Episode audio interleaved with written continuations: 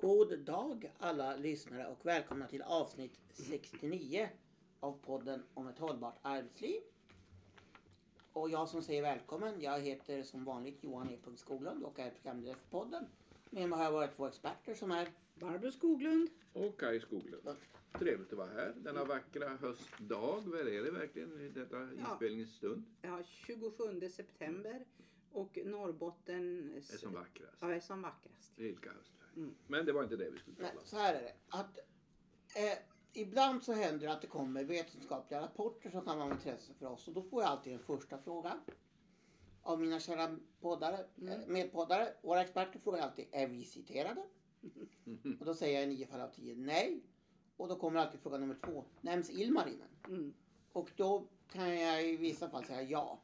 Och då har vi en sån där ja och nej-fråga, det vill säga nej, vi är inte nämnda, men jag, Ilmarin, är citerad i ingressen. Det började med att jag såg en artikel i Expressen som handlade om äldre arbetskraft och att man hade gjort någon ny studie vid Umeå universitet. Och då har jag varit och skrivit ut både artikeln och den rent, alltså både artikeln från Expressen och den rent vetenskapliga artikeln.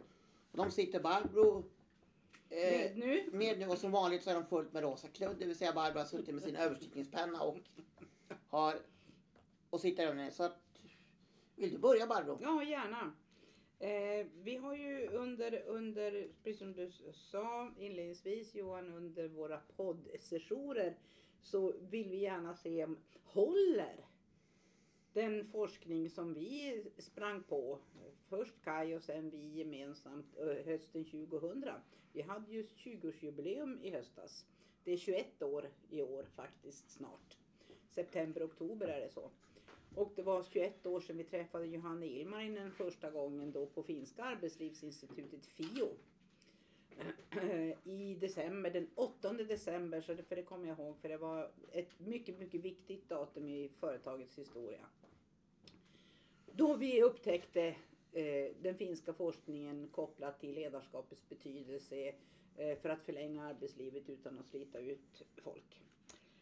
Och då är det alltid spännande att se, har det hänt någonting? Är det något nytt som kommer fram?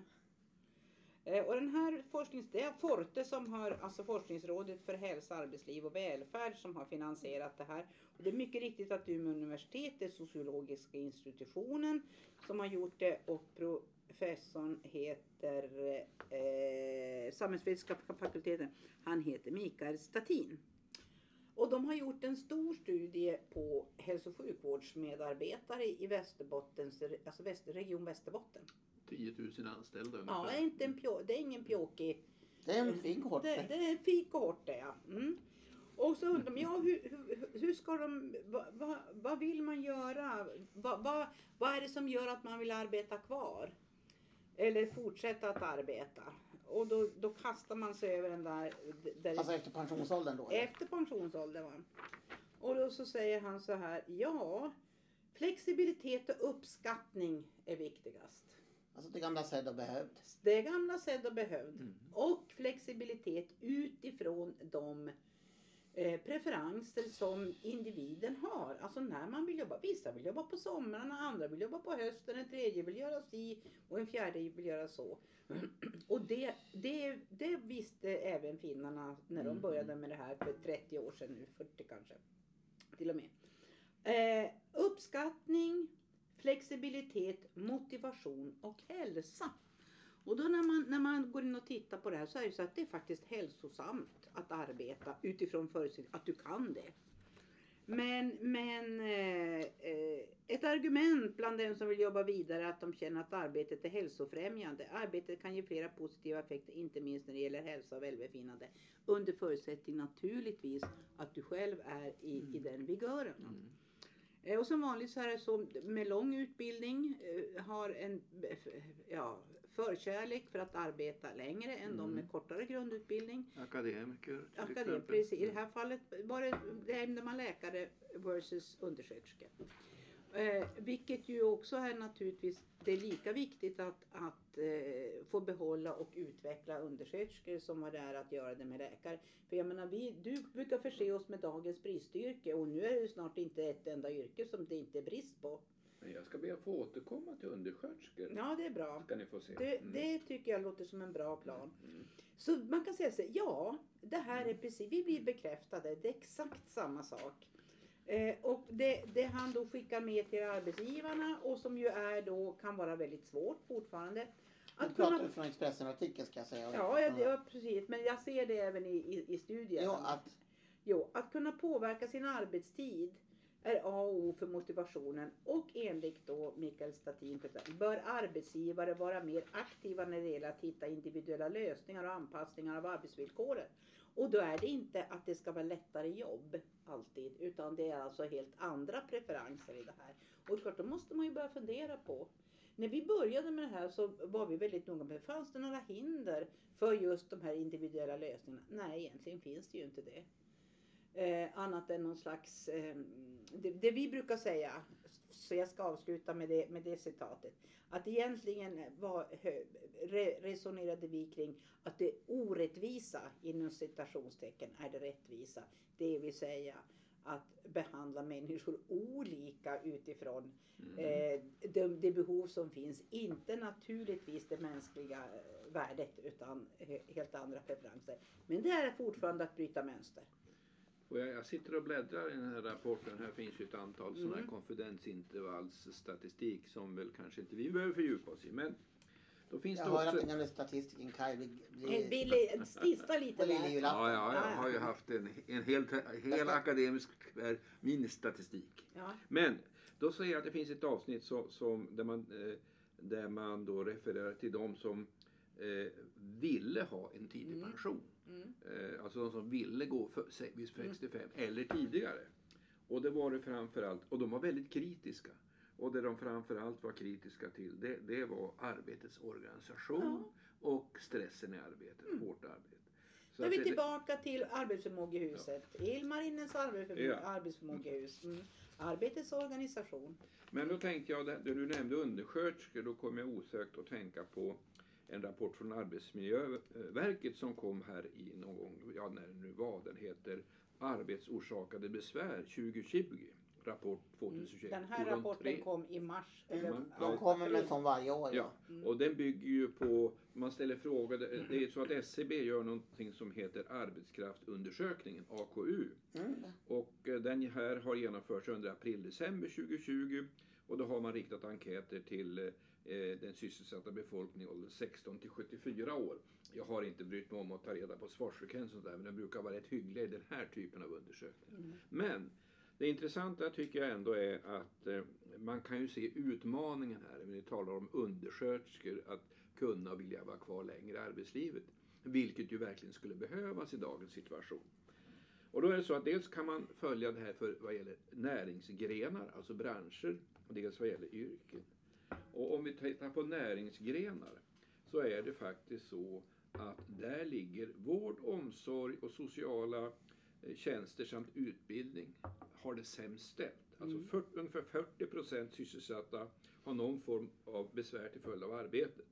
Sen följer då efter det vattenförsörjning, avloppsrening, avfallshantering och sanering, alltså tunga fysiska jobb. Ja, det behöver inte vara komplexa. Ja. Men också kultur, nöje och fritid med 35%. Det var branscher. Men tittar man på yrken så är det klart att då ser man att det är ju de yrken som finns inom de här näringsgrenarna. Och den absolut högsta siffran hittar vi på undersköterskor. Varannan undersköterska, så var exakt 42,8%. Har besvär till följd av arbetet, följt av sjuksköterskor 46%. Och sen kommer grundskollärare, fritidspedagog och förskollärare. Och sen kommer de här hantverksyrkena, snickare, murare och anläggningsarbetare. Ja, så det är oerhört intressant att se hur tyngden på undersköterskearbetet är. Och det har vi ju vetat länge. Ja, men det här gör ju naturligtvis att man måste ju fundera på hur ska arbetet organiseras. Om en 60-årig undersköterska ska kunna och vilja fortsätta 5, 6, 7 år till. Och det är ju därför kommunala gått ut och också fått regeringens att det ska bli lättare att få så kallad deltidspension eller förtidspension för sådana som har en viss ålder och som har jobbat tyngre yrken. Ja. Bara som kuriosa eller fakta på bordet. Den undersökningen har vi hållit på nu i 20 år, inte 10 år sedan kanske, eller tidigare ändå. Nämligen att en undersköterska lyftar 3 gånger så mycket per dag som en byggnadsarbetare gör. Och det håller säkert fortfarande också. Därför att vissa saker kan man inte. Och nu, vi jobbar i ett uppdrag där vi har intervjuat väldigt många medarbetare inom en social, alltså inom äldreomsorg. Vi har gjort det tidigare, men just nu så är det där. Och det betyder att medarbetarna här lyfter fram att eftersom målgruppen som idag är brukare inom äldreomsorgen blir äldre och äldre, men också mer, de har flera sjukdomar. När man kommer, både när man jobbar inom den ordinarie, alltså hemtjänsten som det brukar heta, och när man jobbar inom SÄBO. Man är ofta 2 och ibland till och med 3. Men just därför att brukaren har sådana behov som man inte hade tidigare. Och det här är ju en del utav den situation som är generell överhuvudtaget i Sverige. Här tror jag att vi skulle kunna återkomma en kommande podd. Vi har ju ett intressant uppdrag för en kommun, ointressant vilken, men en kommun där vi utvärderar nu både arbetsmiljön inom socialtjänsten, äldreomsorgen och kvaliteten. Även LSS. Och LSS. Ja, alltså. Och vi ska inte redovisa den på någon månad, men när vi tittar på underlaget och tittar på den kunskapsbild som finns, så är det ju väldigt intressant. Och samtidigt så ser man ju, här kommer det verkligen att krävas åtgärder på många sätt och vis för att möta den här utmaningen. Med både personalförsörjning å ena sidan och en växande skara äldre å den andra. Ja, och framförallt en växande skara äldre med mer och mer komplexa behov. Ja. Och vi kan bara avsluta med att det som vi nu ser i full sving är alltså en äldreomsorg som beslutades ibland på 90, 91, 92 kom ädelreformen. Det vill säga när man la ner långvårdsavdelningarna inom hälso- och sjukvården och sjukhusen. För det var inte värdigt tyckte då man nationellt politiskt. Och i bästa fall så bodde man 2 och 2. Eller så var det 4 salar och 6 salar och så vidare. Och det var ju sjukhus. Ja, och så vill man, det skulle vara mer hemlika från. Och det var då det särskilda boendet kom. Alltså att en egen lägenhet, men i en byggnad där det finns tillgång till utbildad omvårdnadspersonal dygnet runt. Och det kan man konstatera att behovet har ju som sagt, för det första att vi har en längre livslängd, men dessutom att på grund av, du brukar säga medicinsteknisk utveckling, så ser vi, har de personer som bor på ett sådant särskilt boende betydligt större behov av vård och omsorg än vad de hade bara för 10-15 år sedan. Och sen blev det naturligtvis betydligt mer resurskrävande, personalkrävande. När du kanske hade en stor långvårdsavdelning på 25 patienter som du överblickade. Nu har du mindre enheter, var och en har sitt eget boende. Det är ju en helt annan värdighet, men det kräver ju helt andra resurser för att hantera det. Och det finns. Ja, det som genomlyser, eller som är liksom kärnan i socialtjänstlagen, det är den individuella genomförandeplanen.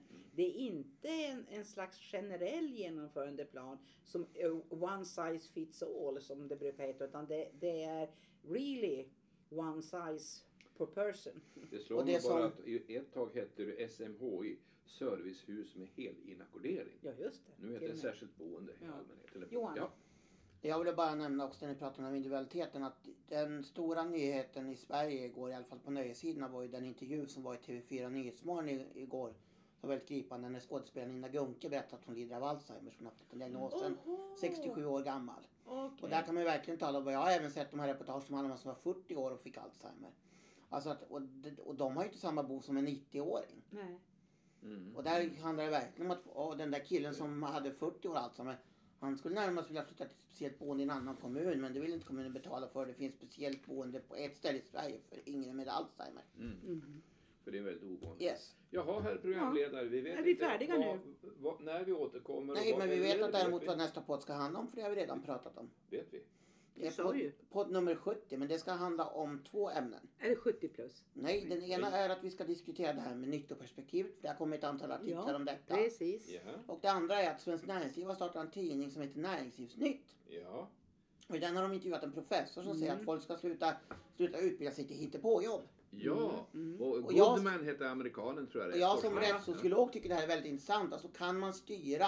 För Svenskt Näringsliv har länge sagt att innan du går en gymnasieutbildning så måste man, så måste man tala om för de som går den, om det leder till jobb. Och nu har ju också Anna Ekström och de här gått ut och sagt att gymnasiet ska satsa på mycket med yrkesutbildning. Det ska vara utbildningar som leder till jobb. Men vad intressant. Och då är frågan, alltså, vad innebär detta då? Innebär detta då att man inte får ha någon så kallade influensgymnasium, eller jag som hon har haft kusiner som har läst till stylist och lite annat som kanske inte direkt behövs folk. Men programledaren, då räknar man att du inleder nästa podd med en lista på 10 stycken av dig identifierade hittepåjobb då? Typ. Det blir lite tyst i studion. Det finns någon, jag kan komma på det. Nej, jag skojar bara.